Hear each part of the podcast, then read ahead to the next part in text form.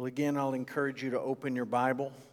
I know the passage is on the handout, it's going to be on the screen, but we're going to look at several passages in the scriptures tonight. It's good practice for you to flip around in your Bible and remind yourself where some of these books are and look up these passages and read them out of your own copy of God's Word. So look at 1 Timothy chapter 4 if you have a Bible. 1 Timothy chapter 4 verse 6 to verse 10. Passage says if you put these things before the brothers you will be a good servant of Christ Jesus being trained in the words of the faith and of the good doctrine that you have followed. Have nothing to do with irreverent silly myths. Rather train yourself for godliness. For while bodily training is of some value, godliness is of value in every way, as it holds promise for the present life and also for the life to come. The saying is trustworthy and deserving of full acceptance, for to this end we toil and strive because we have our hope set on the living God who is the Savior of all people, especially of those who believe. If you've been here the last couple of weeks, you know that the particular phrase we're focusing on in this Wednesday night series is the phrase right in the end of verse 7, where Paul tells Timothy to train yourself for godliness. This is basically 12 weeks of sermons on that particular phrase. What does it mean to train yourself for godliness? Uh, why should we do that? And how do we do that? The two dangers that we want to avoid all the way through this study of training for godliness are the dangers of legalism and laziness. And both of these things are real dangers, I think, for all of us. There is something inside of so many of us that's like an inner Pharisee that says, You have to be good for God to love you. You have to improve before you can come to God. You've got to get your life cleaned up before God will want to have anything to do with you. That's legalism. That's trying to earn your way with God, and that's not at all what we're talking about when we think about training for godliness. Uh, as Americans, when it comes to spirituality, another great danger is laziness. That we just say, well, God is loving, God is kind, He's gracious, He's forgiving, He's merciful, that's what He's there to do. We don't really need to change anything in our lives. God's just going to accept us the way that we are. You hear these sorts of ideas all the time. And the end result of that is that we would be spiritually lazy. And in the middle, there's an approach that says, no, we understand that God's grace comes to us and God saves us by His grace through faith in His Son, Jesus Christ, before and apart from us cleaning ourselves up. We're not saved by our good works in any way, shape, or form. And at the same time, God's grace that saves us is not content to leave us as we are or as we were, but God wants to be at work in our life to grow us and to change us into the kind of people that He wants us to be. If you want to talk about this in doctrinal terms, you would say all of those who are justified and adopted and reconciled will also begin the process of sanctification. They will grow in godliness. And we're thinking in this series about how we train ourselves for godliness. If we're going to train for godliness, we have to have some idea of what godliness is. And so I've shared with you a couple of weeks ago uh, an alter definition or a counter definition, uh, a definition from a man named Jerry Bridges in a book called Respectable Sins, where he defines ungodliness. And I think it's a very helpful way to think about this. We'll just take his definition and flip it on its head. So, this is what Bridges says about ungodliness. Ungodliness may be defined as living one's everyday life with little or no thought of God or God's will or God's glory, of one's dependence on God.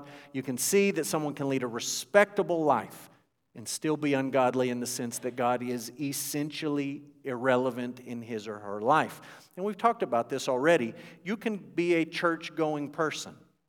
You can be a Sunday morning, Sunday school, Wednesday night, ladies' Bible study, men's institute kind of person. You can come to all of the things that we do and you can leave this place and you can live the rest of your life. People do this all the time with little or no thought of God or of His glory or of His will or of His word or of your dependence on Him or any of those things. You can come here and check a religious box and you can live the rest of your life functioning essentially as if God didn't exist at all.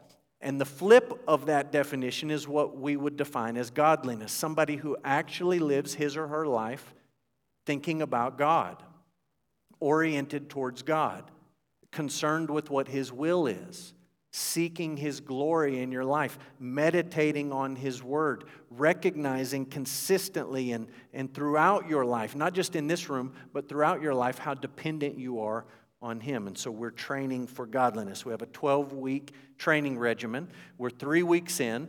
We've talked about purity. Corey talked last week about friendship, and you can see what's ahead. Tonight we're going to talk about prayer. What role does prayer play in training for godliness? It plays a really big role. But I want to start off by acknowledging some things to you. This is not to make you or me or any of us feel guilty or ashamed or embarrassed. I just want to admit to you that I struggle with prayer. It's not an easy thing for me. I don't think it's an easy thing for most people. Many of the people I know who say they don't struggle with prayer, if you spend much time praying with them, I would say, No, I think you're struggling with prayer. I don't think you're exactly on the right track here. It's a difficult discipline to sort of master and implement into your life. And it's a perplexing thing uh, to think about. Let me just tell you some of the things that I think are funny when it comes to prayer. Uh, we're Baptists. You may not think of yourself as a Baptist, that's fine, but this is a Baptist church. Uh, we would be what church historians would call low church people, okay? Blue collar people, Baptists. Don't be ashamed of that. That's what we are, blue collar folks. There are high church folks, Anglicans, some forms of Presbyterianism, Catholics. Things are very formal, very ritualistic. And sometimes low church folks like us, this is spatially kind of odd, but low church folks like us look down our nose at high church people because they pray prayers out of books like maybe the Book of Common Prayer. Uh, if you're not an Anglican, maybe you like the Valley of Vision, a collection of Puritan prayers. And we say, oh, you, you people, you don't know anything about prayer. All you do is read your prayers. How can that be real prayer? You just read it, it's rote, it's out of a book, you don't mean it, you just end up saying the same things over and over. Uh, that would be so terrible. To go to church and open the book and just pray the same things over and over and over again, it would lose its meaning. Now, this is why I think it's odd. If you spend much time praying with any one low church person, any one of you or any one of me, guess what? you pretty much pray the same things over and over and over again. And you may not be reading them out of a book, but we just sort of tend to say the same things over and over and over again. And we might laugh at the children who say the little recited prayer before the meal and think, oh, that's such a, oh, I don't pray like that. I'm more sophisticated than that. And yet, if we ask you to pray for the meal, it probably sounds like the prayer you prayed for the meal yesterday and the day before and the day before and the day before. So there's some irony in that. I think there's irony, in, at least in our culture, that many sporting events begin with prayer. And I'm not opposed to that, but it's an interesting thing. Uh, we have a man in our church who's done some research and uh, some writing on this on an academic level, and it's interesting to talk with him about this. Uh, I still haven't quite made the connection between the Lord's Prayer and a football game. And yet, many times, football teams will meet in the locker room and they'll say the Lord's Prayer. And I'm not entirely sure what the exact angle on that is. A lot of you know that there was uh, a time, about a year, year and a half ago, where our son, Clayton, got interested in rodeo, mutton busting. And he rode in these rodeos, and we posted these pictures, and he loved it. I don't know if you've ever been to a rodeo, I've been to more than I ever thought I would go to at this point in my life. They always begin with a prayer. And I'll just be honest with you, I have led some of those prayers because when people find out you're a pastor and you're there, they think, oh, someone qualified to do this. Wonderful. And they ask you to pray, and you think, okay, well, I've heard what they say. I guess I should kind of pray the exact same thing because that's what they expect. And basically, the prayer before a rodeo involves prayer for the livestock and prayer for the riders. And this is odd to me because I've never seen a bull get hurt in the rodeo. And we're praying that God would protect this 1,500 pound massive animal. I've seen a lot of cowboys get hurt. And you think, this is interesting. We're about to throw a man on top of a wild bull. And yet we're going to pray, God, would you please keep this man safe? Because we know odds are he's going to get thrown and he could get stomped. So that's an interesting thing.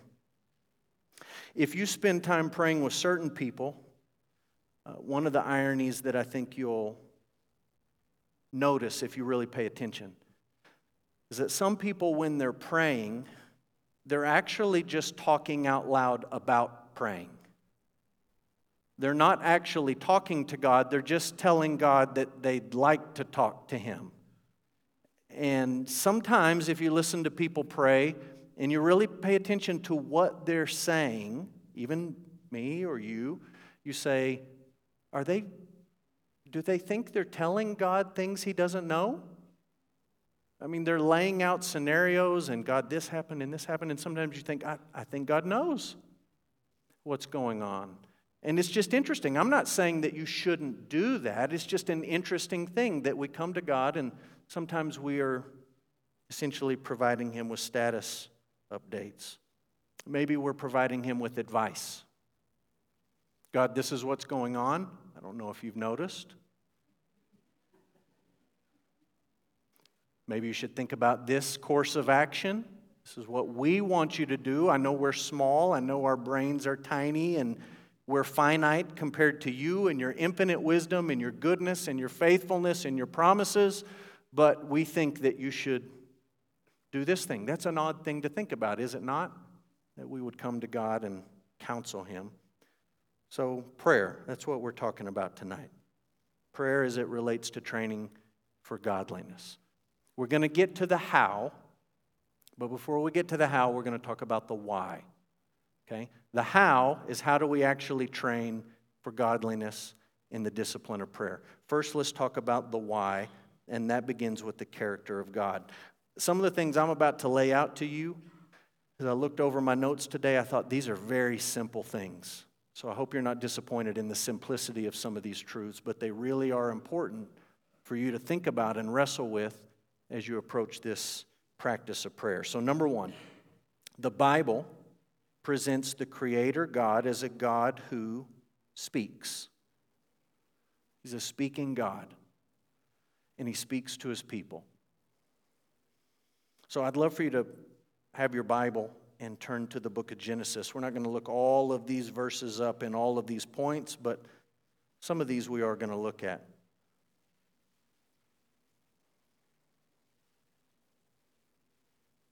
Genesis 1 1 In the beginning, God created the heavens and the earth. The earth was without form and void, and darkness was over the face of the deep, and the Spirit of God was hovering over the face of the waters. And God said, let there be light, and there was light.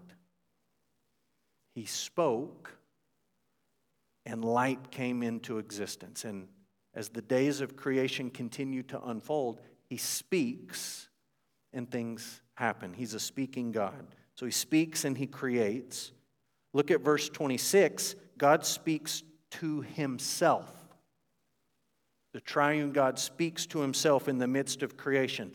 Verse 26 then God said, Let us make man in our image after our likeness and let them have dominion.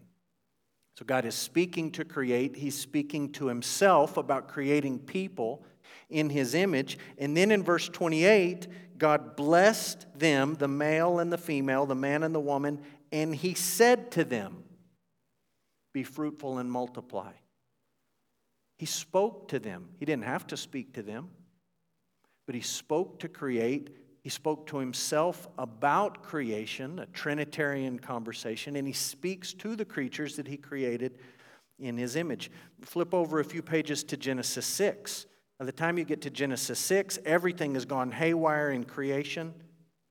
Verse 5 says, The Lord saw that the wickedness of man was great in the earth, and every intention of the thoughts of his heart was only evil continually. So you're about to prepare yourself for God to just wipe his hands with these people. But then you come down in Genesis 6, verse 13, and it says, God said to Noah. He talked to Noah. He shared his plan with Noah. He communicated with Noah. Flip a few pages later, we get past the flood.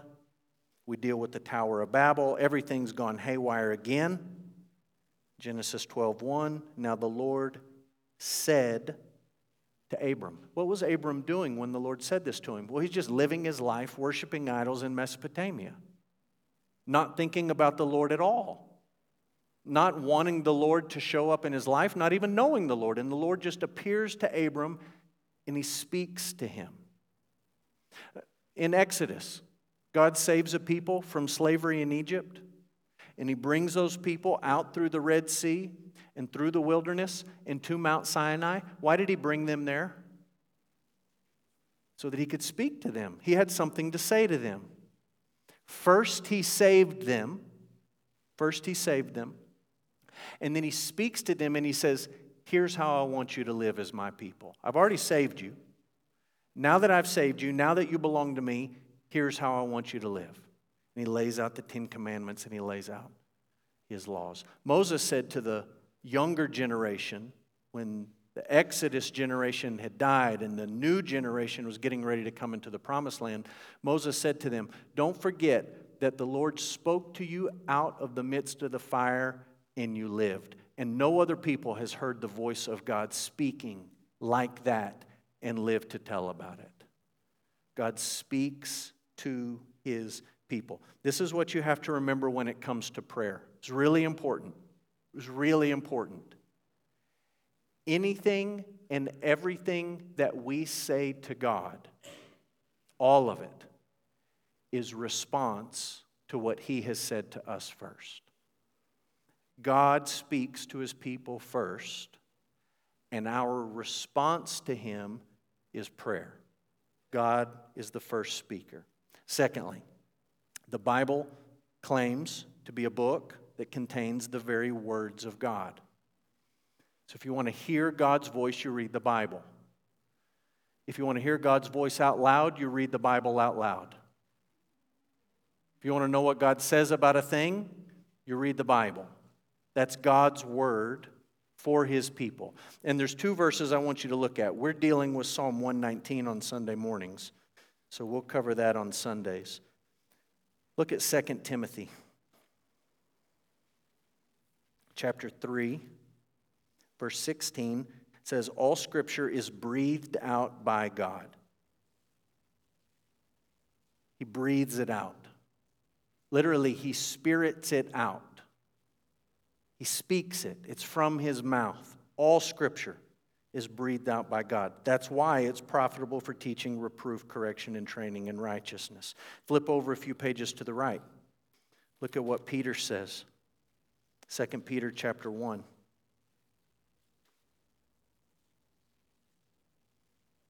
Verse 21.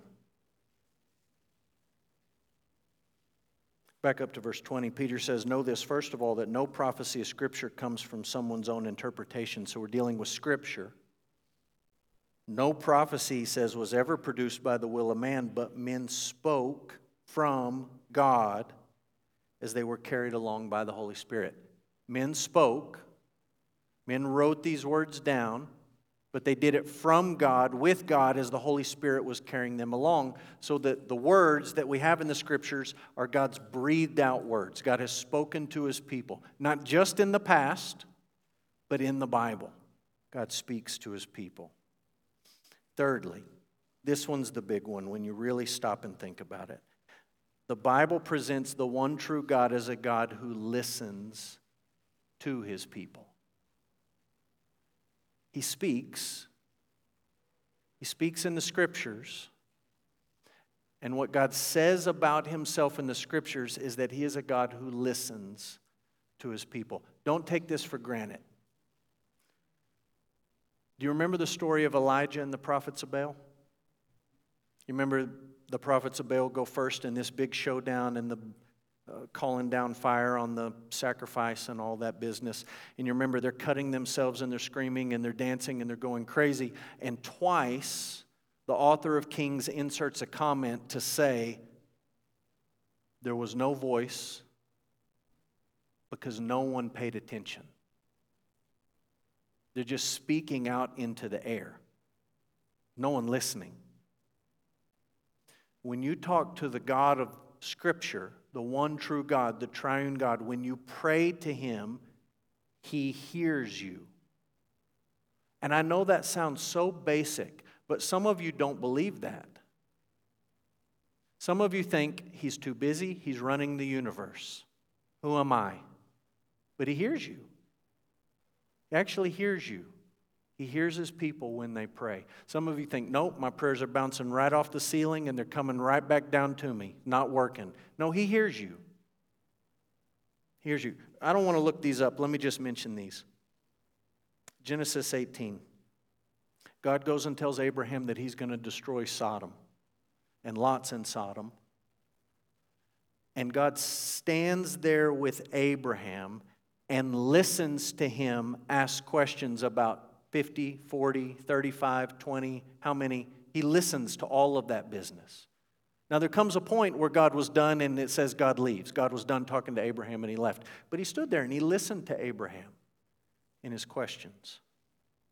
What about Exodus 3? Have you ever just stopped to consider the fact that the God of the universe appeared to Moses in this burning bush and he was there listening to Moses whine and bellyache and complain and ask God to send someone else, and I don't want to do it. God's, God was there, and He heard it, and He listened to it. And then later, when God threatened to destroy the people, Moses interceded for the people, and God listened to Moses. He heard Moses.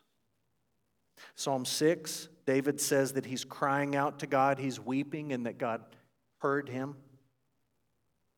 1 Samuel 1 and 2, Hannah went to the tabernacle to pray, and she didn't even pray out loud. Her mouth moved, but in her grief, she didn't make a sound. And the priest thought she was drunk, and God heard everything she said in her heart. She didn't say anything out loud. God heard all of it. 1 Kings 8, Solomon prays at the temple dedication, God hears it. Second Chronicles 20, Jehoshaphat prays about an army that's coming to attack him. He says, We don't know what to do. We're just looking to you. God hears his prayer. 2 Kings 19, Hezekiah prays about an army that's marching against Jerusalem. Jonah 2, Jonah's in the belly of the fish. Look it up later. God heard him in a fish going to the bottom of the ocean. God heard it. He listened to that prayer. Daniel was in Babylon. God heard him. Nehemiah was in Persia. God heard him. God hears the prayers of his people. I think we take it for granted. I think sometimes we're tempted to think he's too busy. He doesn't want to, he doesn't want to hear me anymore. I've been talking too much and I'm probably annoying him. Sometimes people say that to me. I feel like I'm annoying God. He listens, he hears. Sometimes we take it for granted in that we have too low of a view of God and we think, well, of course he hears, it's me. And we do need to remember that he's holy and we're not. And it's a great mercy that he listens to his people. He's not obligated to do that. He's not beholden to listen to any of us, to anything that we have to say. But he loves his people and he listens to his people and he's gracious in that. So that's the character of God. Let's talk about the nature of sin. Why don't we pray. Sin is the problem. Number one, self sufficiency is an issue. Self sufficiency keeps us from praying to God. Let's look at the second Chronicles 16 passage. I'll give you a minute to find that one and we'll talk about the, the other ones. Second Chronicles 16. What about Adam and Eve in the Genesis 3? When the serpent showed up and started talking to them, they could have asked God for a second opinion, right? I mean, they could have said, Hold on, I know a guy, and I want to get his take on this. I'd like to ask the Lord God what he thinks about your claims. We, we could fact check this. They didn't do that. They thought they could handle the situation and make a decision for themselves. What about Joshua? Joshua had a stellar career as a leader of God's people, but there's a story in the book of Joshua where the Gibeonites come and they lie to Joshua and he falls for it hook, line, and sinker. And the story comes full circle and it says, you know, the problem was he didn't ask the Lord for guidance. All he had to do was talk to God about it. But in that moment, he thought, I can adjudicate this issue. I can make the call here. I, I, I see what's happening. And he didn't talk to God about it. What about the story of Asa? Second Chronicles 16. Asa's last years. I just want to start in verse 1. I'll read this quickly. In the 36th year of the reign of Asa, Baasha, king of Israel, went up against Judah and built Ramah that he might permit no one to go out or come into Asa, king of Judah. Then Asa took silver and gold from the treasuries of the house of the Lord in the king's house, and he sent them to Ben Hadad, king of Syria, who lived in Damascus, saying, There's a covenant between me and you as there was between my father and your father. Behold, I'm sending you silver and gold. Go, break your covenant, your covenant with Baasha, king of Israel, that he may withdraw from me. And Ben Hadad listened to King Asa. He sent the commanders of his army against the city, cities of Israel, and they conquered Ijon, Dan, Abel-maim, and the store cities of Naphtali. And when Baasha heard of it, he stopped building Ramah, and he let his work cease. Then King Asa took all Judah, and they carried away the stones of Ramah and its timber, with which Baasha had been building, and with them he built Geba and Mizpah. So it sounds like it all worked out for Asa.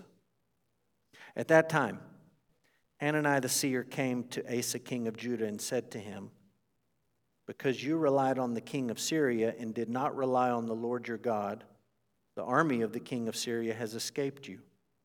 Were not the Ethiopians and the Libyans a huge army with very many chariots and horsemen? If you go back a few pages, there was a million man army from Ethiopia that marched against Asa. And do you know what he did?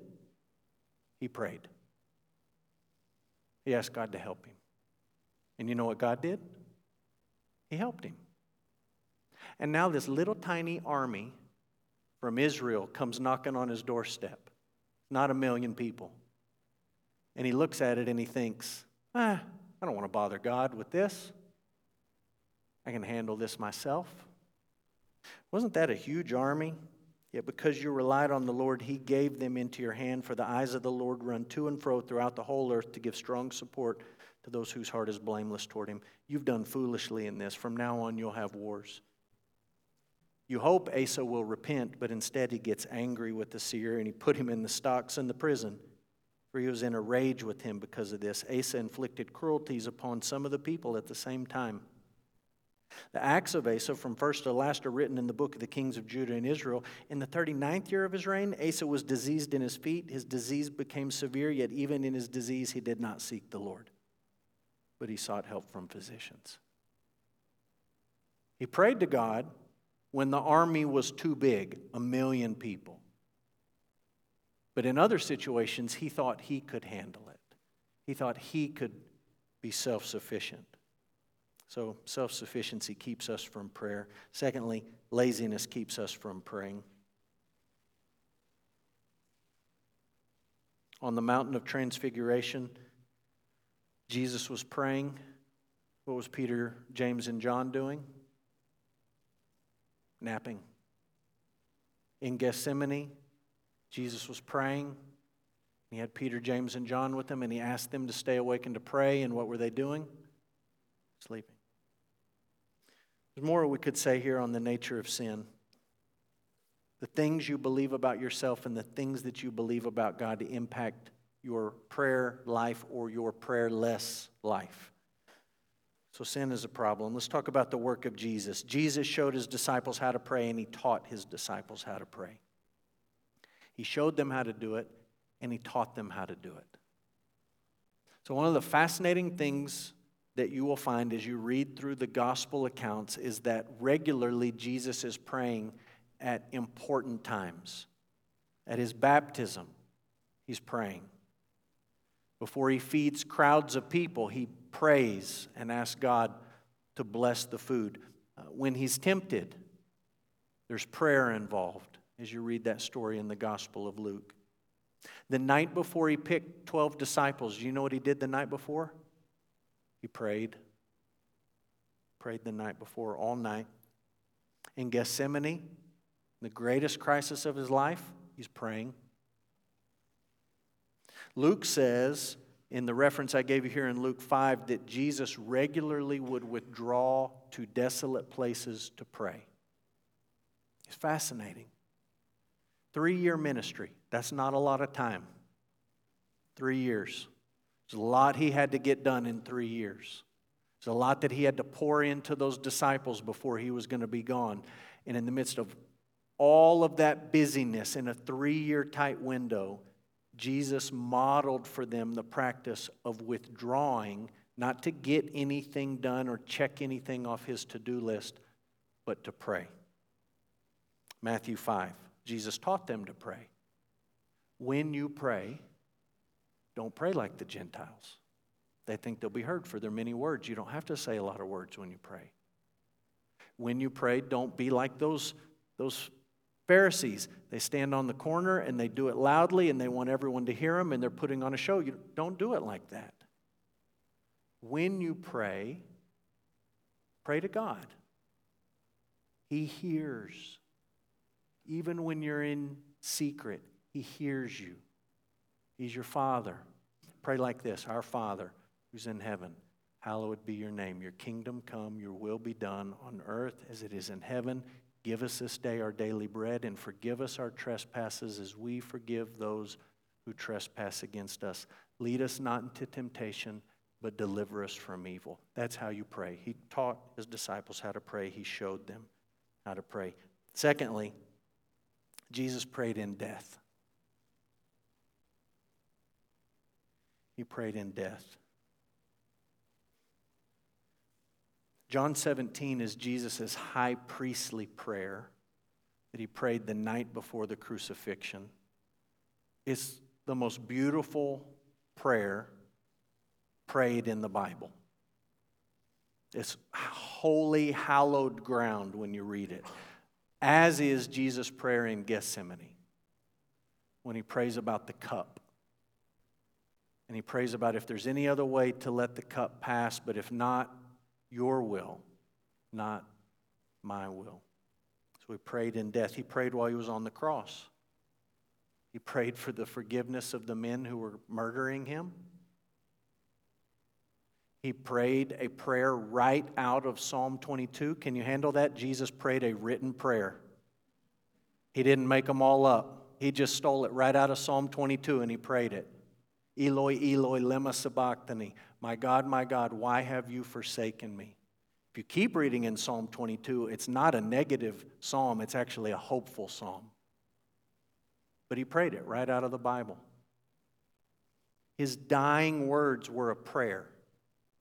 As he's dying for the sins of his people to secure our salvation, in the final moments of his life, he prays, Father, into your hands I commit my spirit. That's a prayer. Last thing that he said. He prayed in death. What about the Holy Spirit? Jesus said that he would send the Holy Spirit. I wish we could spend more time on this part. This is a whole series or a whole lesson unto itself. I just want you to know the Holy Spirit helps us in prayer. He helps believers when they don't know what to pray or how to pray. And you can look at this in Romans 8 as one of the most hope filled passages in the whole New Testament, especially for people who are honest in saying, I don't know if I'm doing the whole prayer thing right. I don't know if I'm asking for the right things. I don't know if I'm saying it the right way. I don't know if I'm fumbling this whole, making a mess of all this. Paul acknowledges in Romans 8 that there are actually times in your life where all you can do is groan or sigh. And he says one of the jobs of the Holy Spirit in those moments is to take your groan and your sigh and to pray for you. It's pretty good to have the Holy Spirit praying for you. I don't know if you understand how the Trinity works. I mean, I don't have a full grasp of it, but the Bible says that the Spirit knows the mind of God because the Spirit is fully and truly God. So when the Holy Spirit is interceding for you as a believer, God Himself is praying for you. It's an amazing thought. The Spirit helps us when we don't know what to pray. So that's the why the character of God the reality of our sin, the work of Jesus, and what the Holy Spirit does in our lives. Let's talk about the how. How do we do it? How do we go about this training? Number one, we should pray balanced prayers. Balanced prayers. you can see, I gave you the whole book of Psalms as a reference. So, homework tonight chapter 1 to 150. Work that in at some point. What you'll find when you read through there is that there's all kinds of different songs, all kinds of different ways that the psalmist talks to God, all different sorts of things he asks for, all different kinds of attitudes that he approaches God. Uh, book of Psalms is a song book. But you understand that all a song is, is a sung prayer. That's what it is. When you come in this room and you sing songs, you're singing them to God. It's a form of prayer with music. That's all that the book of Psalms is, and that's what worship is when the people of God gather together and we sing together, is praying with music. And we put the prayer up on the screen for you. We don't ask you to make it up. We don't send you out here and say, okay, Mark's going to play. Come up with something, make it good. We say, here's the prayer. This is what we're going to pray. We're going to pray it together. We're going to sing it together.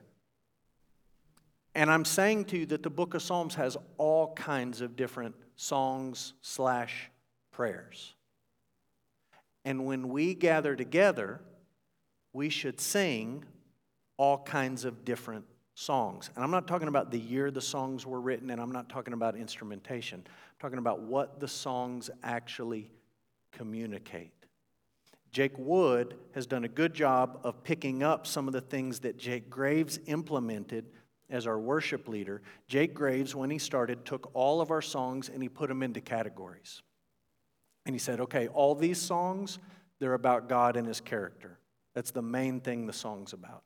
And all of these songs, they're about maybe us confessing our sin, uh, acknowledging our need for God. All of these songs, they're about Jesus and the work that Jesus does for his people or the work that the Spirit of God does for his people.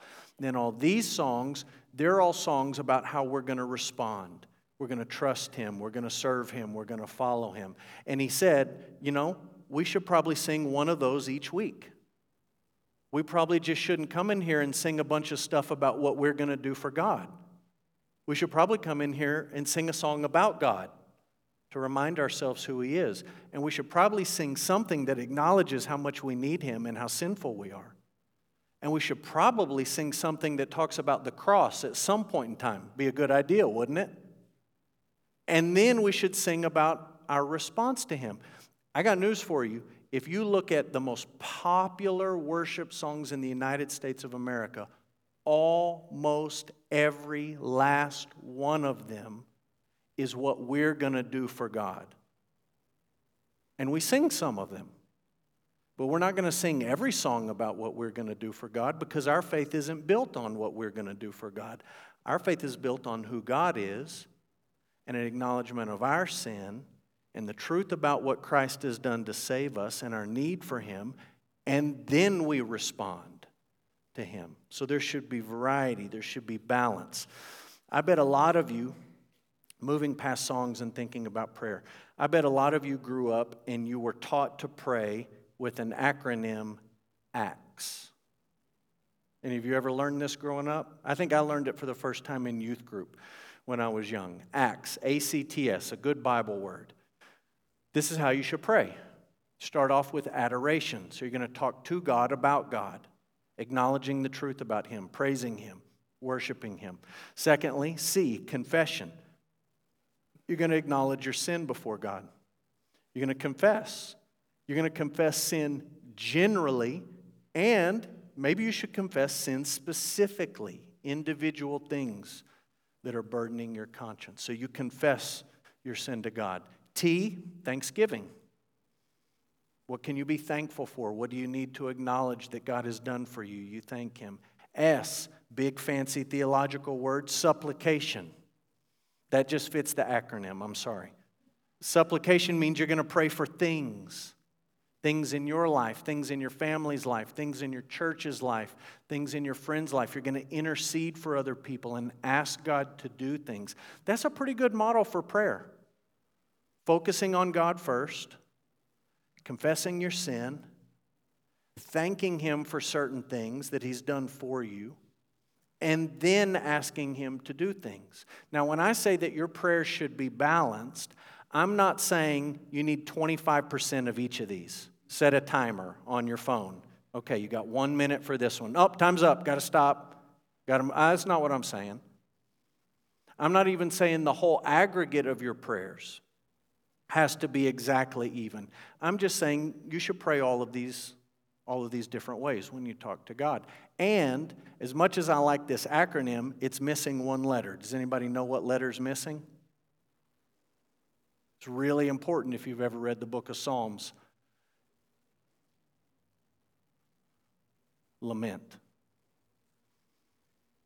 You go read those 150 Psalms, put them into buckets of categories.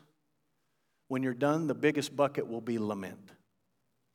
It's the most common type of song slash prayer in the book of Psalms. You know what a lament is?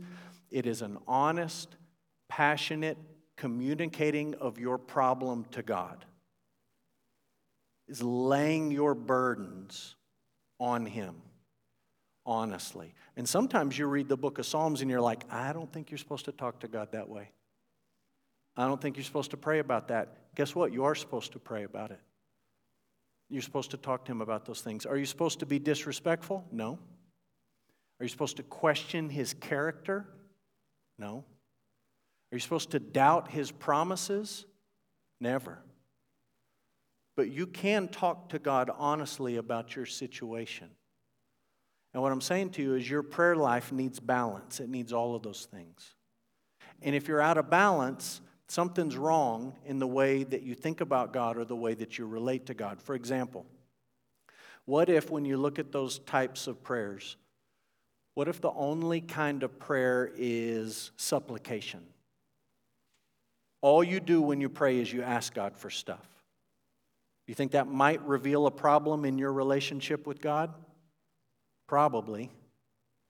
Probably reveals that you think He's Aladdin's genie in the lamp. I come to you in prayer, I tell you all the things I need, I expect you all to do it. What if you never ask God for things? You never ask Him for things. Think that might reveal a problem in your relationship with Him and the way that you think about Him? it might reveal that you're completely self sufficient. You don't think you need anything. It might reveal pride in your life. Or it might reveal the idea that you think God is distant and uninterested in the lives of his people and you don't want to bother him by asking him for anything. Maybe you get annoyed with people when they ask you for things and you project that idea on God and you think, yeah, if I ask, he's going to get really annoyed. So maybe you don't ask. So you need balance there. What about if somebody never laments and they only thank God?